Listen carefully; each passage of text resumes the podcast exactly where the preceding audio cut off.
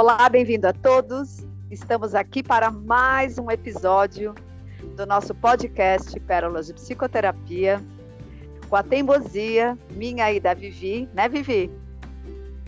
Estamos aqui para mais uma edição do nosso podcast, agora quinzenal, né? Trazendo a temporada de convidados. E cada vez que a gente tem um convidado, a gente fica extremamente animada. E hoje é um convidado muito especial, mas como a Vivi diz, todos são especiais. Mas ele é especial mesmo. A gente tem a honra de ter aqui presente o nosso professor, Manuel Simão, que vai tratar do tema de, da, do Enneagrama. Então, eu queria, em primeiro lugar, agradecer a presença do professor, que está em viagem. Nós estamos fazendo essa conexão com ele, com o fuso horário, porque ele está na Alemanha no momento. E queremos agradecer mesmo, porque para ele tirar os dias de férias dele para prestar né, uma entrevista para a gente é uma honra duas vezes. Muito obrigada, professor. Tudo bem com você aí? Tudo bem, muito obrigado pelo convite. Vai ser uma delícia conversarmos a respeito do Enneagrama. Eu espero que todos que estejam escutando neste instante possam se interessar pelas pitadinhas de conhecimento que a gente quer trazer aqui, levando interesse e curiosidade ao assunto. Estou aqui à sua disposição. Muito obrigado. Quero agradecer também a Vivi, minha parceira, que está sempre firme e forte juntas, resiliente. Tudo bem por aí também, né, Vivi? Tudo, tudo bem. Estamos, seguimos aqui, né, com as nossas turbinas mais que aquecidas, com essa temporada de, de, de convidados. Realmente é, é, uma honra poder ter aqui o, o nosso professor, né? É, a gente está aí numa caminhada de pós-graduação, eu e Sara, e a gente tem a honra de ter o Manuel né, enquanto professor, enquanto coordenador da instituição em que a gente está. A Sara vai terminar de de apresentá-lo. Então, gratidão mais uma vez por toda essa disponibilidade e prontidão de, em férias, estar em outro local, né, com fuso horário, aí, como a Sara falou, e atender a gente aqui, atender a esse convite. Então, bora fazer bonito, porque vale cada minuto. Então, eu queria prosseguir agora com a apresentação do professor Manuel. Professor Manuel é psicólogo, psicoterapeuta, pós-graduado em psicologia transpessoal e psicologia da saúde. É o coordenador da Alubrat, onde nós fazemos o curso de pós-graduação em psicologia transpessoal, conselheiro da Unipaz e Alubrat. Fez cursos com Enneagrama, com o Padre Domingos e Luiz Garcia. E é focalizador dos retiros, né, com o Padre Domingos também, e onde é, esse evento trabalha a ferramenta com respiração e renascimento com o Enneagrama. O Enneagrama é um tema muito conhecido para quem está pesquisando, né, ou fazendo estudos dentro da abordagem transpessoal, mas nosso interesse hoje é trazer esse tema né, para perto do público em geral, que não é da área, e que pode conhecer através do Enneagrama né, é, muitos é, processos de autoconhecimento. E hoje o professor né, Manuel Simão está aqui para nos ajudar a entender um pouco melhor ao que essa ferramenta nos serve, ao que ela se presta, né? Então, eu já vou partir aqui para a primeira pergunta, é, professor Manuel, falando a respeito da etimologia da palavra enneagrama, ou seja, para os leigos, qual é a origem desta palavra? E para o que essa ferramenta se presta no âmbito terapêutico? Para que serve um enneagrama na vida, né? É, de um terapeuta que faz um trabalho junto aos seus clientes, pacientes, no âmbito do autoconhecimento. O que você tem a dizer sobre isso? Isso. É, às vezes a palavra já nos gera uma certa curiosidade. É por aí que eu quero convidar vocês, a partir desta curiosidade, a mergulharmos um pouco sobre este universo. Como vocês estão escutando, a palavra já tem no início o nome Enneagrama. O Enea vem do prefixo nove. Vão marcar nove pontos em uma figura. A segunda parte da palavra, o agrama, significa figura. Então, é uma representação que nos traz nove pontos e que reúne duas figuras em si. Um triângulo, reunindo então três pontos, e um pentagrama, né? reunindo então os outros, não um pentagrama, mas um hexagrama, então reunindo então uh, outros uh, seis pontos. Né? Então nós teríamos seis pontos do hexagrama e mais três pontos do triângulo. Então é uma figura que foi achada, vocês têm uma ideia, em torno, não se tem muito correto os anos, mas dizem que há 4 mil anos já atrás, esta figura foi configurada para traduzir de início como funcionava os astros, como funcionava a relação do homem com a divindade, com o mistério. E aí, a curiosidade é que o Gurdjieff a encontrou esta representação que contém um triângulo e outros seis pontos no Oriente, provavelmente no Oriente Médio. Havia uma relação com Pitágoras, Pitágoras, um grande matemático e que traduzia o conhecimento das estrelas, do universo, do cosmos e do funcionamento humano em termos matemáticos. Pitágoras foi um grande matemático que influenciou muitas escolas iniciáticas. O Gurdjieff, alguns conhecem, outros não, foi um filósofo armênio e que trazia esse conhecimento de uma forma oral, e aí, nessa figura, a princípio, antes de entrarmos e falarmos de personalidade, que é a parte mais gostosa em que eu quero falar aqui com vocês, é, era uma forma de conter algumas leis universais, cosmológicas, que é a lei do 3 e a lei do 7. Enfim, são outras falas e, para a gente conversar aqui para outros podcasts, mas que de início o Enneagrama representava algumas leis matemáticas e algumas leis universais e cosmológicas antes dele ser é, compreendido e traduzido para as personalidades humanas, né? Então, para o hoje, onde nós estamos utilizando em escolas, em empresas, o Enneagrama é um grande mapa, na verdade se fala uma ferramenta, né, para nos compreendermos e como funcionamos nas nossas motivações e personalidade.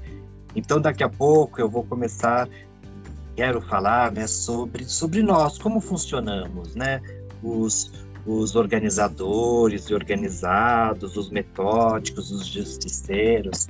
Então, isto é o que foi trazido como uma ferramenta para autoconhecimento da personalidade no dia, nos dias de hoje, né? Então, muito, muito, muito, muito interessante a ferramenta do Enneagrama. Então, isso acaba eh, sendo muito útil na mão de um terapeuta dentro de uma abordagem clínica, né? Isso acaba sendo muito importante para o terapeuta que não está diante do mesmo cliente que vai ser da mesma forma mas vai estar diante de nove tipos de clientes respondendo a uma questão de uma forma muito particularizada. Isso vai estar ajudando, pensem vocês, uh, numa organização a entender por que uma pessoa vai se dar melhor organizando, outra vai se dar melhor comunicando, outra vai se dar melhor sendo proativa, outra vai se dar melhor sendo, tendo cautela. Então, isso é muito importante. Quando um professor entende que diante de uma sala de aula, os alunos não são iguais. Eles têm personalidades diferentes. Então, quando estamos ensinando essa ferramenta, quando o professor vai ter um olhar diferenciado, quando o pai tem três filhos e entende que um filho é, é mais bravo, é mais justiceiro, e outro filho é um pouco mais lento, e outro filho é tão proativo no sentido de ajudar, ele vai ter uma relação de educação diferente. Então é disso que a gente quer falar do Enneagrama, que nos trará uma compreensão de como é a nossa motivação mais interna, a nossa personalidade. Então isso tem sido muito, muito importante nos dias de hoje para compreendermos que não que não estamos não funcionamos exatamente iguais diante da mesma estimulação. Né? Temos personalidades e esses nove pontos, ou esses nove tipos que o Enneagrama então se, se revela dentro do, do, da evolução histórica nos últimos 40 anos, a partir do psiquiatra Cláudio Naranjo, é que eu quero apresentar a vocês e quero conversar e gerar interesse e motivação com a primeira pergunta. Então, como você sabe sobre sua personalidade? O que é que você sabe sobre sua personalidade? O que é que você sabe quando você vai viajar para uma festa? Para uma viagem? Quando você vai fazer uma entrevista? Quando você está no emprego? Quando você está iniciando um namoro, um relacionamento? O que é que você sabe como você funciona? É disso que eu quero estimular o ouvinte a ter curiosidade, que não somos exatamente iguais, em um certo sentido, somos diante da unidade, mas na diversidade não, não somos. E, e, professor, é, é, curioso trazer isso, né? Porque a gente vive muito na síndrome de Gabriela, né? Ah, eu sou assim, eu nasci assim, né? Vou morrer assim, sempre Gabriela. Então a, a gente não num, num senso muito comum, de uma forma muito é, é, rasa, né? A gente acaba se definindo, ah, eu sou assim, não, minha personalidade é assim. Então, quando a gente estuda o Enneagrama, né, você fica até um pouco meio abobado, achando que você levou 10 tapas na cara de uma vez só, né, das nove personalidades, porque você olha e você fala, gente, eu me identifico com, toda, com todas elas, né? E aí a gente começa a, a, a, entrar numa dança de quem realmente sou eu. Você citou aí, né, o Cláudio Naranjo, que seria aqui a minha próxima pergunta, né? De quem que inicialmente formulou o Enneagrama como ferramenta de autoconhecimento, né? Então você já deu uma citada e uma mencionada no Cláudio Naranjo, então gostaria que trouxesse um pouquinho sobre isso.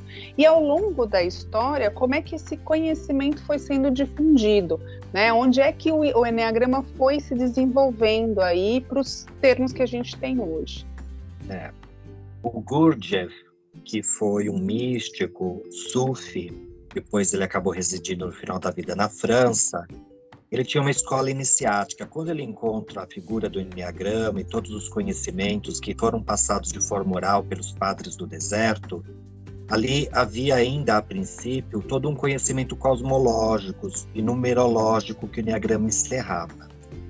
Mas então Oscar Ichazo foi encontrar o Gurdjieff na França, ali no Oriente, e traz para o Chile, quando então ele era companheiro do psiquiatra Cláudio Naranjo, e cria uma escola chamada Arica.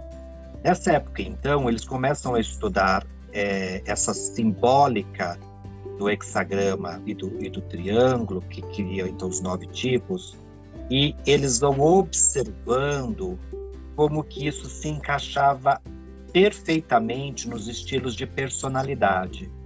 Então, uh, é só para citar o nome do Cláudio Naranjo, que foi um grande psiquiatra que teve que teve seu desdobramento dentro da Gestalt terapia e da psicoterapia corporal. Ele ao faleceu observar... recentemente, né? Ele faleceu recentemente, né? Ele faleceu recentemente, já esteve conosco nos congressos de transpessoal nos congressos da Unipaz. Ele, ele vinha recente, frequentemente ao Brasil e, e ele então começa a observar, dentro desses nove tipos, os padrões de personalidade que as pessoas possuíam e não só os padrões saudáveis, mas alguns padrões patológicos, alguns padrões doentios. Uhum. Isso nós estamos falando, então, em torno de uns 40 anos atrás, década de 80 do século passado e 90. E aí foi se desdobrando cada vez mais e mais a compreensão de que cada ponto desses nove pontos do Enneagrama, então a gente sempre fala em nove pontos, tem um ponto de uma paixão, de uma fixação de um padrão de personalidade, de um padrão de comportamento.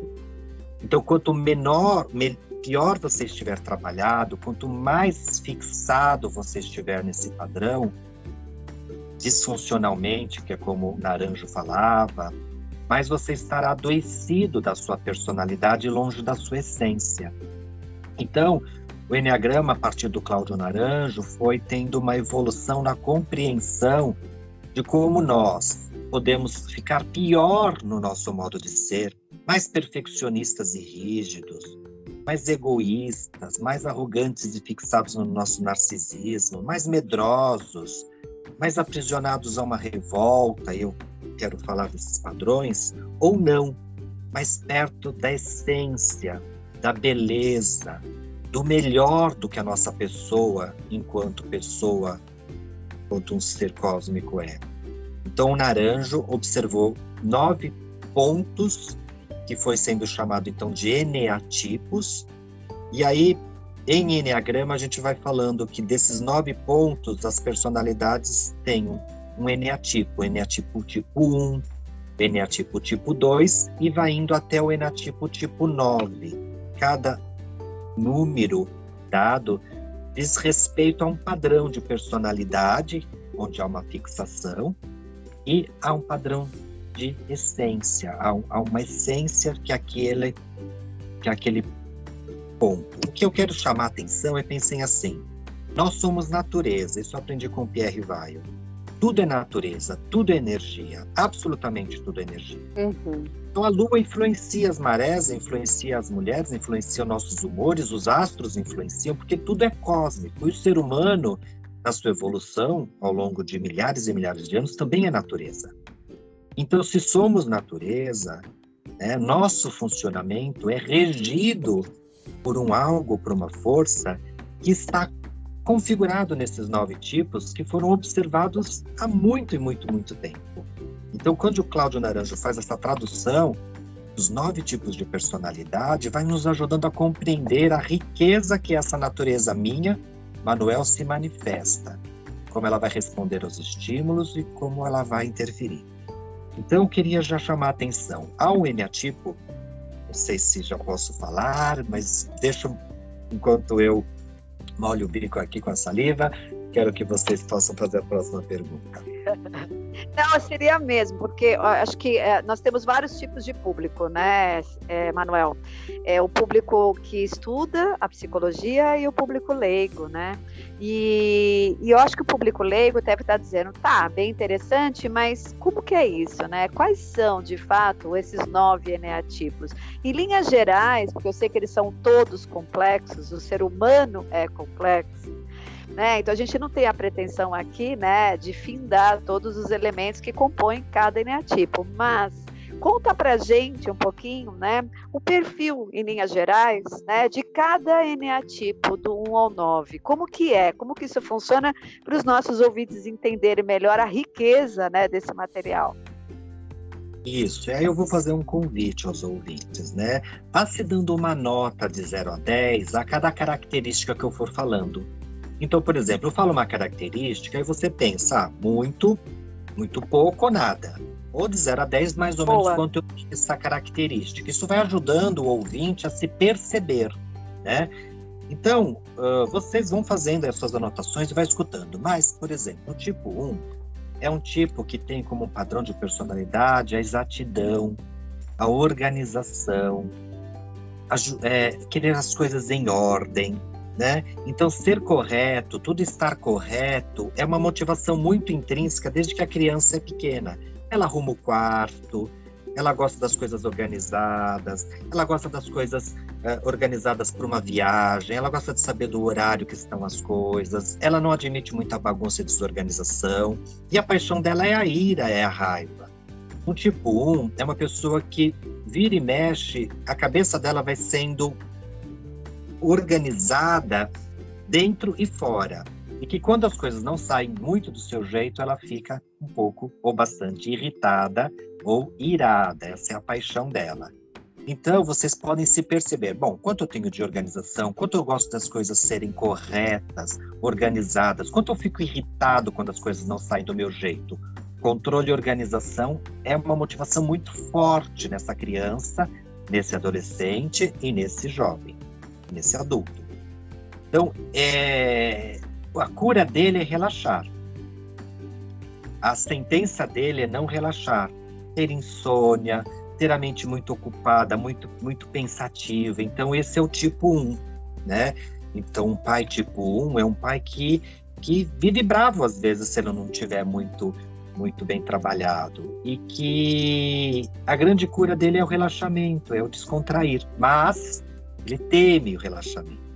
Né? Então, tipo 1 é a organização e o ser correto para. Percebam quanto você se identifica ou se vocês conhecem alguém que quando tem algo que não sai do seu jeito, fica irado, irritado, bravo. Eu não conheço ninguém assim, né, Vivi? pois é, não, não sabemos de nada. E que tem a grande... Temos o teste, é grande... nós fizemos o teste. E aí, por isso que a gente está dando risada aqui. Eu me identifiquei com o tipo 1, e a gente está brincando aqui, porque conforme você vai falando, é idêntico, né, mesmo? É, o quanto fica forte. Há pontos de Deus em cada tipo, né? Há pontos do sagrado, vamos dizer assim, há pontos do muito saudável em cada traço de personalidade. Grande benefício é a ordem, é a organização, é o ser correto, então, são profissões que estão organizadas, que, que gostam de contabilidade, de matemática, ou que têm é, a grande qualidade de uma organização mental e externa fora. Então, tem uma grande qualidade ter esse traço de personalidade. Né? Já o tipo 2, percebam, o tipo 2, assim, eu vou falar de alguns números, né, a cada até chegar ao 9, mas o tipo 2, desde criança, ele percebe o outro e suas necessidades. E a motivação dele é perceber a necessidade alheia, né? Então, os outros têm como um fator para si uma motivação de ajudar, né? E de ser querido é, por decorrência disso, uma vontade. É a tia que percebe que você está doente, pergunta se você quer que vá na casa, é a vizinha, é teu amigo, a tua esposa que fala. É, antes de você pedir ajuda, a pessoa está solicitando ou te dando ajuda. É, é diferente do um que tem a ordem e a organização como uma grande meta e lema. O tipo 2 ele está tendo como necessidade principal ajudar, é o ajudante, quanto arquétipo quando fala, né? Mas tem um algo por trás, ser valorizado e querido. Não é não é tão simples assim. E quando então eu não sou visto ou reconhecido pelaquilo que eu estou ajudando, quando você meio me desdém, quando você me desdém pelaquilo que eu estou ajudando, eu fico magoado e ressentido. Por isso que o orgulho é o pecado do tipo 2. Então, perceba que é aquela criança que, que para ser querida, ela está fazendo, lavando a roupa, ela está ajudando na cozinha, ela está ajudando os amiguinhos. Mas basta ser despercebido e vem uma mágoa e um ressentimento no orgulho. Então perceba o quanto você é isso, dando uma nota, se é muito pouco grande, né? O tipo 2 é esse. O padrão do arquétipo é o ajudante e a ferida, né, da paixão é o orgulho ressentido. É, mas há uma grande qualidade. A grande qualidade é que ele se antecipa a uma necessidade, a empatia é muito forte, e quando essa pessoa está bem trabalhada, ela então ela não se ressente. Ela passa a ser uma pessoa que ajuda, mas ela não tem o traço né, da, do ressentimento. Então, esse é o tipo 2, e muitos de vocês conhecem alguém parecido com a essa. gente conhece. A gente conhece, né, Vivi? Pois é, conhecemos. Fica, fica aquela, aquela criança assim de, né? Ah, é? Não, não me valorizou? Deixa comigo. Peraí, peraí, né? Aí recorre até, quer recorrer ao, aos céus, quer recorrer às, ao sobrenatural, quer recorrer a tudo, né? Porque vai meio até numa coisa da, da da justiça, se sente até meio injustiçado no sentido, como assim? Eu lavei a louça e você não vai lavar a sua louça, né? Porque eu deixei a pia toda bonitinha, né? E esse é um bom exemplo, né? O tipo um é. vai arrumar para perfeição a, a louça muito bem, vai arrumar, secar e guardar. O tipo 2 vai ver que o vizinho está precisando de que lave a louça, vai na casa do, do amigo e já está lavando a louça para ele sem ele pedir. Talvez não seja bem organizado mas ele se lança. Você quer que eu te ajude? Você quer que eu te ajude? E aí. É isso mesmo. E é interessante, né, porque nós, nós tivemos agora recente, né, o módulo falando do Enneagrama, e quando a gente fez, né, o teste, a gente fez a, a vivenciação ali, né, a experienciação de campo, é, a maioria era dois, né, e a gente olhou e falou assim, como assim, né, a sala, a maioria dois, né, encheu a filinha ali de dois. E, e, é, onde, é onde a gente encontra mesmo isso, né? Esse perfil. E aí você começa até a questionar, né? Onde é que tem esse ganho secundário, que é como você falou, né? De ah, calma, não é tão doador assim. Ele tem um interesse que é o ser valorizado, que é o ser reconhecido, que é o massagem no ego, né? Então, quando a gente olhou aquela quantidade de gente ali com, se identificando com o número dois, a gente já um, um olhou para outra, né, Sara? Deu uma risada e falou: Nossa, todo mundo é doador, né? Daí a gente para e pensa, fala: Poxa, por que, que o mundo então tá do jeito que tá se a gente tem muita gente doadora, né? Todo, muita gente é né, tipo 2. É, pode, pode prosseguir, professor. E as profissões do tipo 2 são assistentes sociais, terapeutas, psicólogos, padres, sacerdotes, freiras. Uh, um tipo 2 numa empresa, é, essa personalidade, ela, tá, ela gosta muito dos recursos humanos, ela gosta muito de estar prestando atenção nas necessidades externas. Então, quando você tem uma equipe e essa ferramenta é aplicada na empresa, é, é, valoriza-se pessoas com esse perfil de personalidade para cargos que demandam a, a, a, percepção externa e alheia, né? Então, esses perfis acabam sendo valorizados para preenchimento de cargos com isso. Mas o 3 já vai para outro caminho. A criança 3 quer fazer e ser valorizada. A autoimagem, ser admirada, pela autoimagem é a motivação básica. O 3 a gente chama que é o arquétipo do empreendedor. Ele não quer fazer muito para ajudar a humanidade ou outro, ele quer fazer para ser valorizado.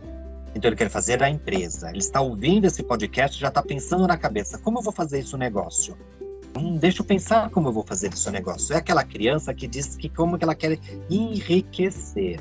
É aquele namorado que vive abrindo um negócio, vendendo, fazendo coisas, mas ele precisa ser admirado pela, pelo, pelo, pela roupa, pelo carro, pela empresa, pelo nome, pelo melhor podcast. Então a gente chama que é o arquétipo do empreendedor. Desde muito cedo ele já tem uma energia, mais assim, do fazer, do, do ser visto, do ser admirado. Porque teve uma ferida na infância de não ter sido visto valorizado. Então, isso era uma grande dica que eu queria que o, quem estiver nos ouvindo pense. Não é assim à toa. Quando criança, muito bebê, vai, vai crescendo, há uma pequena ferida, há uma pequena dificuldade. E essa dificuldade, como defesa, vai criando a personalidade desses nove tipos que a gente está descrevendo. Houve ali uma ferida de não ser visto e valorizado. Então, a criança, sem perceber, para se defender dali, ela começa a ser o bonzão, melhor da classe, o, o empreendedor, o que lança uma ideia, aquele que, que, que, vai ganhar a competição da classe da feira do livro. E aí ele vai se tornando... Destaque. É como é. se você precisasse ser um destaque. Isso. E aí então é aquele... A energia psíquica, como se a energia psíquica fosse toda nessa direção, né? Isso. Enquanto o outro estava sendo valorizado, o tipo 2 estava ajudando o tipo 3, ele quer ser visto e valorizado. Então, o grande perigo do ego, do 3, é a mentira. Né? De tudo é uma farsa. Se ele precisar vender para você algo, ele vende, nem que ele não acredite naquilo. Então, as empresas observam isso e colocam essas pessoas para serem do marketing, das vendas, da direção, da linha de frente da imagem, né? Bem trabalhado, as pessoas têm essa energia, essa energia psíquica para fazer acontecer. Mal trabalhada, essas pessoas vivem num grande engodo do ego. Mas o bom da história é que são pessoas bastante realizadoras, né? Então esse é o, o saudável da história. O não saudável, às vezes, é o engodo, né, que vai é, se você colocar qualquer coisa para vender para um tipo 3, que é o empreendedor como arquétipo, ele vende e faz. Ele vende até a mãe. É isso. Fácil. Já o 4, queria caminhar para o tipo 4, é um outro perfil de personalidade. É uma pessoa que se sente meio perdida no mundo, sem identidade. É uma pessoa como um artista ou uma pessoa que está sempre numa angústia existencial ou quem sou eu e qual é a minha identidade, né? E como eu posso manifestar a minha originalidade. São pessoas que vão se identificar muito com ser artistas, pessoas que vão ser poetas, escritores, pintores, ou pessoas que gostam de usar um jeito diferente de roupa, de cabelo, de jeito de ser. A identidade, no forma saudável, do tipo 4, é o que precisará ser descoberta para estar em paz e manifestar. Na infância e na origem da vida, as pessoas se sentem meio um peixe fora d'água, ou quem sou eu nesse planeta? Então tem uma certa angústia, uma certa crise. Então estar como todos, ser como todos, como toda a, a, a, a, turma, na mesma roupa, no mesmo jeito de ser, essas pessoas elas não dão conta, elas entram em crise. Então a busca da originalidade, dessa identidade, dessa essência, é a grande saúde de um tipo 4 foram crianças que provavelmente não se identificaram com o núcleo familiar e se sentiram muito diferentes, é isso? Por não responderem né, à cultura da família. Isso, a mãe tem três filhos, o segundo é aquele prestativo, tipo 2, o terceiro já está querendo estar tá em evidência, e o quatro se sente um peixe fora d'água, potinho feio na família. Então não adianta certo. quererem criar igual, porque aquele tipo 4 você vai precisar deixar um espaço para que aquela originalidade se expresse. Na patologia, eles são meio vulneráveis, mais vulneráveis à depressão ou a uma melancolia, né? Mas quando eles se organizam no, no, no, no sentido saudável, caminhando para o um, né? Porque tudo isso vai ter um fluxo de energia, eles conseguem se organizar bem na vida e serem felizes, tá? Mas o tipo 4 Legal. tende a ser mais melancólico, desde que ele não consiga encontrar sua originalidade, né? O ser original é a essência do 4. É para um terapeuta ter ciência disso, porque na percepção né, desse indivíduo está identificado aí com esse eneatipo 4, poder orientá-lo exatamente nesse sentido, de buscar a sua originalidade. Quer dizer, cada tipo, a, através do conhecimento do terapeuta, vai demandar na terapia um caminho, né? um caminho de dissolução daquilo, daquele, daquele potencial patológico. Né? Sim, então, mesmo que tenham terapeutas ou pessoas assim ainda curiosas com o Enneagrama, quando nós terapeutas estamos escutando um cliente seu problema, vou fazer o caminho do 1 ao 4, né? O tipo 1 está muito incomodado com as coisas fora, com o mundo não organizado, com as pessoas que não respeitam ordens, leis. O tipo 2 está magoado porque ninguém percebe sua ajuda, todo o interesse que ele tem pelos outros, ele liga, as pessoas não respondem. O tipo 3 pode estar tá frustrado porque está com seus projetos não sendo conquistados. E o 4 está triste, está se sentindo fora do mundo, está sentindo que as pessoas não o entendem. Principalmente isso, que as pessoas não te entendem, não me entendem. As pessoas não conseguem entender que eu só quero ser diferente, só quero ser eu. Então há um conflito existencial. Então o, o problema pode ser, a questão pode ser sempre a mesma enquanto estímulo, mas a resposta não é a mesma, porque o filtro desse estímulo passa por uma personalidade. Então pensem assim, quando há algo familiar, vocês que estão nos escutando não têm o mesmo sentimento e resposta, porque a tua personalidade é muito particular. Nós estamos só detalhando nove possibilidades. Então, quando há uma doença na família, você que está escutando reage diferente do teu irmão, da tua mãe. Nós estamos detalhando isso e agora nós estamos passando pelo quatro, então. Uhum. Muito bom. Muito bom. Já o tipo 5, queria conhecer, continuar até chegar ao 9, é o observador e terá como motivação interna o conhecimento, a pesquisa, o saber. Pisará na bola se ficar muito uh, uh, aprisionado em manter, em reter, né?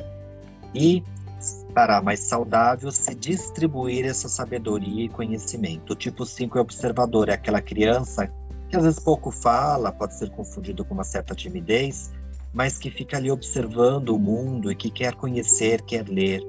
Então, ele é o amante das bibliotecas, ele é o amante do Google. Alguém falou alguma coisa, ele já está abrindo o Google para saber a etimologia da palavra, de onde vem, como acontece. É curioso por sua excelência, né? Então, o tipo 1 é aquela pessoa, e você pode estar se perguntando quanto vocês têm disso, que, que, que a mais importância que eles têm é ter conhecimento, é, é ter experiências, é ter sabedoria, né? Mas, mal trabalhado, pode não fazer nada com isso, não operacionalizar isso e ficar travado em ter e não desenvolver. Então, supondo 3, lembra que é o empreendedor, ele vai para cima, o 5, ele vai buscar todo o conhecimento sobre a franquia que quer abrir, mas não abre. Ele pode é, estacionar com o conhecimento e não o realizar. Então, é muito interessante é muito interessante, Manuel, porque às vezes a gente vê isso em sociedade, né? Eu tenho a percepção que quando a gente pensa num nível institucional dentro de uma organização ou dentro de uma empresa, dentro de um empreendedorismo, sócios, né? Um sócio 3 junto com o sócio 5. E o quanto isso, de alguma maneira, é uma arte para que eles façam a comunicação do que há em potencial para poder aplicar nessa empresa e não necessariamente entrar em competição ou em sofrimento por um trabalhar em detrimento do outro, né? Muito interessante nesse sentido na escola. Então, o professor que conhece a ferramenta do Enneagrama vai entender que alguns absorvem muito conhecimento, outros fazem a partir do conhecimento, outros ajudam, outros querem buscar sua originalidade. Então, é nesse avanço que a gente está falando. Então, nas empresas buscam-se equipes com perfis complementares. Então, sócios, vocês duas criando podcast, podem ter perfis que se complementam e isso é o mais belo da história. É verdade. Muito a gente vê isso na prática. É, já avançando para o seis, né, ao pecado original, que é o medo, a cautela, a desconfiança. Né? Então, a busca da motivação dessa pessoa é sempre estar seguro. Onde é? Como é? O que vai ter? Como é lá? Como chega? Como vai embora? Né? Não é bem o controle, da perfeição, mas é para acalentar o medo e a insegurança que essa pessoa tem. Então pode ser uma pessoa mais cautelosa, uma pessoa que pensa mais antes de fazer, pode ser uma pessoa que, que, que fica paralisada ou que contrafobicamente até bate de frente, mas bate de frente como uma forma contrafóbica. Então é um tipo de pessoa que analisa bastante antes de decidir e que pode sofrer lá em terapia porque fica muito no mental pensando em hipóteses. Será que vai dar certo? Será que tem? Será que vai correr? O que, que vai me acontecer? Quanto de grana eu preciso para isso? Mas será que a pessoa vai gostar de mim? Então, a mente da pessoa está sempre raciocinando em termos de possibilidades de uma certa ameaça, de uma certa cautela. Uhum. A cura ou o melhor dessa pessoa é a coragem. Então, a essência dessa pessoa é a coragem, a proatividade, abrir-se para o coração e ir para a iniciativa e não ficar tanto no mental. São pessoas que, numa empresa ou como um aluno, terão um planejamento. E tudo que é planejado tende a ser organizado e realizado. Então, o planejamento, a mente que planeja, essa ordenação do planejamento para não falha, é uma qualidade em termos de perfil numa, numa empresa. Então isso acaba sendo importante. Mas pensem assim, o quanto que o medo te paralisa e o quanto pensar demais te paralisa. Ou na sua vida, quanto que a coragem te leva às conquistas que você precisa ter. Esse é o tipo 6.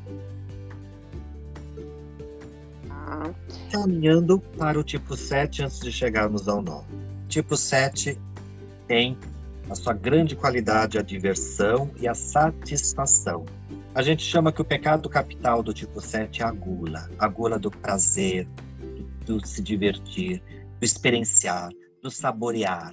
Então é uma pessoa que busca a paixão pelas coisas que faz, né? O prazer, a gula, o fazer, a alegria. São pessoas mais joviais, necessariamente, são pessoas que podem ter uma alegria pela experiência, são pessoas que quando trabalham, elas trabalham, se acreditam e têm paixão naquilo, muito, muito, muito, muito tempo. Mas não para ter autoimagem, como no 3, não para ter a perfeição, como no 1, mas para ter a satisfação. Né? Podem, no tipo 7, serem mais propensos a drogas, a vícios, a prazeres e a se perder nesses prazeres. O tipo 7 geralmente é uma pessoa que você olha o corpo e ela tem uma propensão a uma alegria, né? Ou, ou a, um, a um excesso, a alguns exageros. E aí a gente chama dessa gula, né? Dessa gula pela vida. Mas tudo isso é para abafar uma existência e um medo da morte imenso que tem de si. Então lembrem-se que a cada tipo tem uma defesa tipo uhum. 7 tem muita dificuldade de lidar com a dor. Então, para compensar, vamos ter prazer na vida, né? Aqui, a vida é tão, tem tantas dores e sofrimentos, então vamos ter prazer. Tipo 7 é aquele divertido. Você tá com a sua turma de amigos. Aquele que já se lança dizendo: vamos se divertir, vamos caminhar, vamos passear, vamos beber. Provavelmente é um tipo 7 e que dessa forma também vai se afastando da essência, né? Porque negar a dor ou qualquer parte que você nega em você, você está fragmentando a possibilidade da experiência da totalidade. E como é, cada eneatipo vai trazer, é interessante saber o que precisa integrar. E me parece que no caso do eneatipo 7, é interessante ele integrar a, a, a, condição de também entrar em contato né, com esse lado sombrio que ele sempre deixa na sombra, que é a sua dor existencial, porque todos nós vamos ter que esbarrar um dado momento com as nossas dores existenciais, né? E aí é bonito, porque quando o, o, o, ouvinte for ver o gráfico do Enneagrama, ele vai entender que quando o 7 caminha para o 5, quando essa busca, dessa, dessa dificuldade de ter a experiência, vai buscar a origem, o conhecimento disso, ele se integra. Então tudo tem um fluxo que não dá tempo de nós dizermos, mas sim, se eu nego muito o sofrimento, eu posso criar uma grande maquiagem que diante de uma situação de vida, quando ela me precisar, eu não vou ter a maturidade para lidar com aquela dor. Então a uhum. fuga vira um sofrimento para o sete. E a qualidade vira essa alegria toda que a gente gosta de conviver. Mas tudo há, tudo tem uma defesa por trás. Verdade. E caminhamos para o 8 depois para o 9. O tipo 8, pense na sua família, um líder, um rei, uma majestade, uma pessoa mandona. Tem várias qualidades para o sete. Mas na verdade é uma pessoa que gosta da justiça, né? Que gosta de que as coisas estejam sendo respondidas à altura, sendo obedecidas. É uma pessoa que, que sendo amigo dela, ela luta por você. É uma pessoa que tem uma energia que ela é uma energia assim bem prática. É uma pessoa que ela não gosta de ser esquecida. É uma pessoa que a gente fala que como arquétipo é o arquétipo da regência. São pessoas que gostam de reger, de mandar, de comandar, de serem obedecidas, de não serem esquecidas. É uma pessoa que geralmente vai liderar você para onde você vai nas férias ou em que balada você vai. Geralmente é uma pessoa que vai lutar por você, é uma pessoa lutadora, justiceira. Ela pode ter aquela aparência mais de um jeito de se impor quando não está trabalhada. Então, quando ela está em terapia, ela está sempre muito ressentida porque é, ela pode estar tá sendo desrespeitada e ela está muito com raiva de não estar tá sendo compreendida, né? Porque na verdade a melhor das intenções dela é fazer o um mundo justo e correto. Então, ela, ela, ela gosta de liderar e comandar. Então, esse é o tipo 8, onde a justiça é feita. Então, se for para a justiça o que for preciso, ela luta por qualquer causa.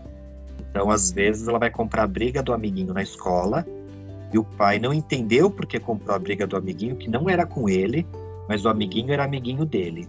Então, comigo, ninguém. Os meus ninguém mexe. Se for preciso, eu vou lá e brigo. Então, às vezes, a pessoa mal trabalhada está comprando briga onde não precisa. Porém, um funcionário, um professor, um membro da equipe, ele, ele lutará pela causa que ele acredita. Então, em termos de, de justiças e de, de líderes, nós encontramos muitas dessas pessoas que brigam por causas saudáveis e eles têm um padrão tipo 8 na sua personalidade. E para terminar, o pacifista, que é o tipo 9. Pensem numa família, na sua família, no seu relacionamento ou em você mesmo. Algo assim, se tiver que tá tudo em paz, para mim é o melhor. Se tiver que não me mexer muito, para mim é o melhor. Se tiver que fazer pouco esforço para poder ter as coisas organizadas, para mim tá o melhor. Se o mundo pudesse ser, ser, ser tudo ser muito trabalho, para mim tá melhor. Então, no tipo 9, a gente chama do pacifista. A paixão, ou o pecado capital, é a preguiça. Mas não é uma preguiça de preguiça como a gente pensa popularmente. Aquela pessoa, pode ser teu amigo, teu parente, que ele, ele, ele tenderá a ter uma lerdeza mais para a praticidade, para o fazer. O esforço se as coisas pudessem ser práticas sem precisar de tanto esforço, esse seria o mundo perfeito dessa pessoa. Né? Uhum. Poder ter uma mala que se arruma para uma viagem de uma forma prática, uma comida que já vem meio pronta, só colocar e já está meio prático e fazendo, esse é o mundo perfeito para um tipo 9. Né? E na verdade, tipo 9, né? condição, ele fica, é, na verdade, ele tá, ele cria uma expectativa do quê? Ele se defende do quê, no fundo? já que ele fica nesse movimento de inércia. É, de ser exigido, de ser contestado, de ser, de ser pressionado. Ele não lida bem com a pressão, né? Então, por isso que quando ele vai para o 3, que ele tem que se organizar por fazer, ele se organiza. Se ele se perde, se ele ficar nessa inércia que a gente chama de preguiça, mas que na verdade é uma procrastinação, é, é um uhum. entorpecimento. Então, ele se defende de ser pressionado e ser considerado como errado, como, como, como algo que, que ele se responsabilizará por aquilo que tem que fazer. Então, para eu me defender de ser daquilo que eu, que eu posso, posso cair num erro ou numa autorresponsabilização, então há uma defesa nessa, nessa inércia ou nessa letargia que é uma mistura de preguiça mas que não é uma preguiça, né? A passividade ali é, é, é como se fosse o passivo agressivo como traço de personalidade, né? Então há uma defesa ali acontecendo. Né? Todos os nove tipos têm uma defesa para criar personalidade.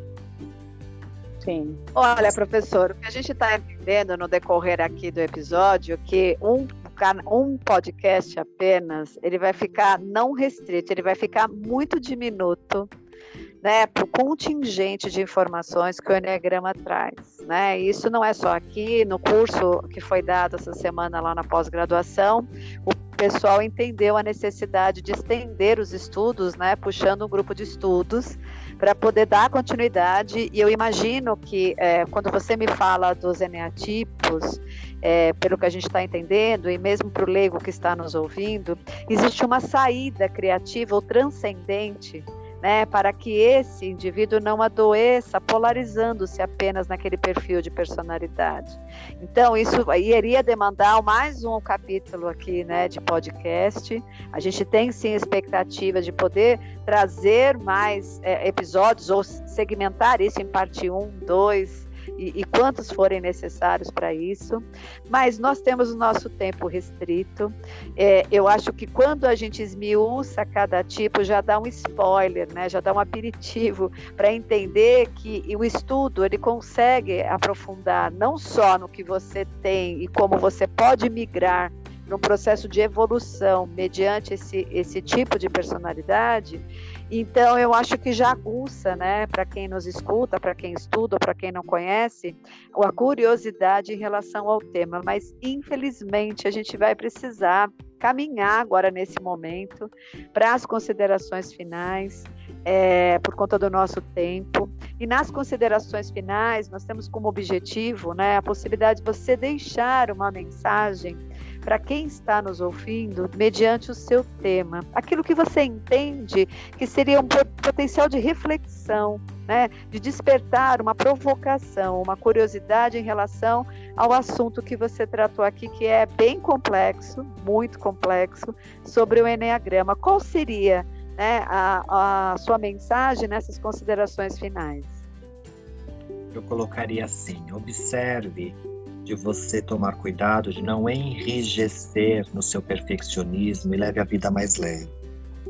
Tome cuidado de você não ficar preso no seu orgulho ferido e ajudar com gentileza.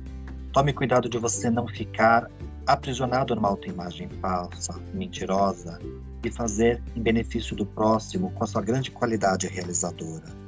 Leve-se em direção à sua identidade original.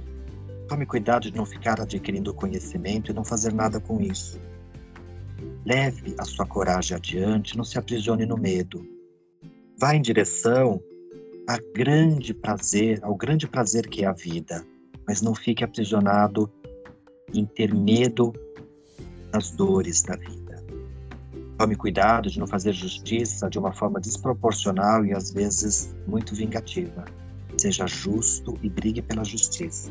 Tome cuidado de não ficar aprisionado na preguiça, no entorpecimento, mas tenha uma vida pacífica, levando a todos a uma vida. Então eu falei das paixões de cada tipo. Você vai se percebendo, ao, ao, ao, quem está nos escutando, percebendo quais essas características em que eu falei uma e outra polaridade.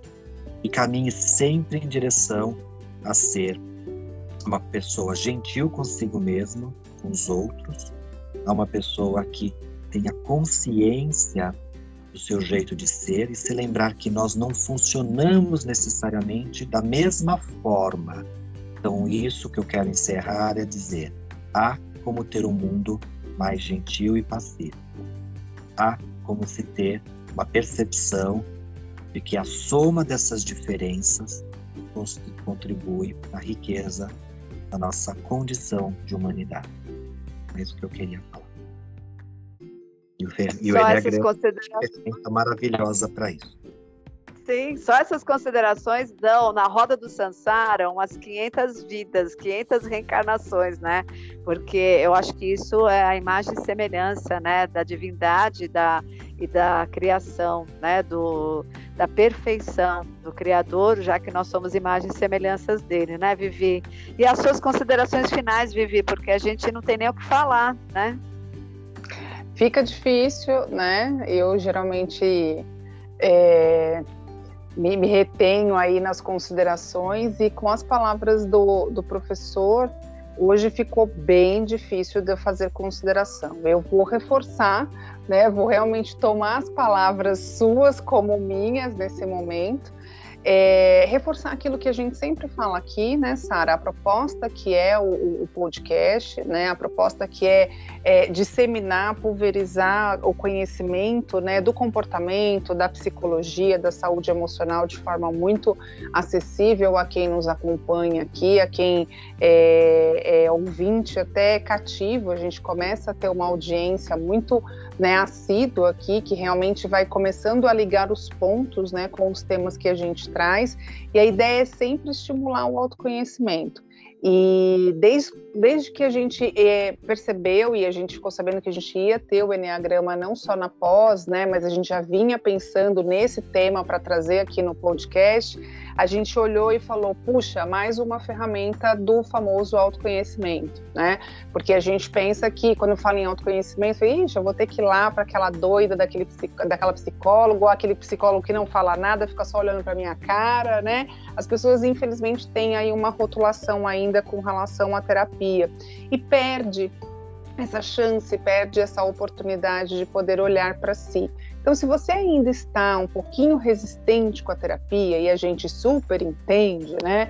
Vá procurar, né, algo que possa te trabalhar aí como o Enneagrama, que possa pelo menos te dar esse despertar, né? Porque é, o, a, o Enneagrama ele vai ser uma ferramenta que vai justamente te estimular a sair da síndrome de Gabriela e realmente aprofundar quem é você de fato, na sua essência, na sua, na, na, no seu orgulho, na sua, na sua paixão, né? Nas suas, nas suas características, nas suas personalidades. Então, esse é o convite de novo, buscar o autoconhecimento né, das, das, das, diversas formas, e a gente traz aqui mais uma ferramenta valiosíssima para isso. E professora, eu tenho uma pergunta antes de encerrar. Tem algum livro, uma sugestão de bibliografia para o nosso ouvinte que é leigo, principalmente, né, que não tem muito conhecimento da nossa linguagem? Mais técnica e que poderia se beneficiar mais caso tenha despertado interesse no assunto? Olha, eu até começaria pelos dois grandes clássicos. A Sabedoria do Enneagrama é um livro, o um livro chamado A Sabedoria do Enneagrama. Qual é a editora? Editora Vozes, tá? Editora Vozes tem um livro chamado A Sabedoria do Enneagrama. É um clássico, é bem bacana. E o do Padre Domingos, chamado Caminhando com o Enneagrama, uh, do, do autor chamado Padre Domingos. Caminhando com o Enneagrama e a Espiritualidade. Tá? Uhum. Padre Domingos é, é, um português radicado aqui no Brasil. Ele tem um trabalho muito bonito em, Fortaleza. E além de ser um grande didata, terapeuta também, dentro concepção dos terapeutas de Alexandria. Então, acho que por esses dois, né, é, é, é bastante bacana. Então, vale a pena esse convite a olhar para si, a olhar para como nós nos comportamos, o nosso jeito de ser, e entendermos que a gente não precisa ficar enrijecido neste jeito, mas criar flexibilidades das formas de ser. E isso nos torna muito melhor. Olha, professora, eu só tenho a agradecer, eu e a Vivi, né, Vivi, é, mais uma vez. Eu sei que aí na Alemanha deve ser mais do que 10, 11 horas da noite, eu imagino, né? É, e você está aí disponível, né, para poder nos dar essa entrevista. Eu espero que você faça uma boa viagem de retorno. Espero nos vermos em breve, né, lá nas salas de aula da, da pós-graduação. Então, mais uma vez, muito obrigada. Eu quero agradecer também a audiência que vem aumentando né, é sinal de que aquilo que nós nos prestamos a fazer né, está atingindo seu objetivo e esse é o nosso caminho aqui mesmo. Então eu deixo um beijo para todos os nossos ouvintes, desejando uma boa semana. Beijos, Vivi, muito obrigada de novo pela parceria e nos vemos a partir do próximo episódio, viu? Então, muito obrigada mais uma vez, beijos a todos. Obrigada a todos, professor, mais uma vez gratidão pela sua disponibilidade, né, e toda essa entrega aqui que foi muito e ao mesmo tempo pouco pelo nosso tempo, mas fica aí o convite para as próximas. Então, gratidão a todo mundo. Muito obrigado, queridos.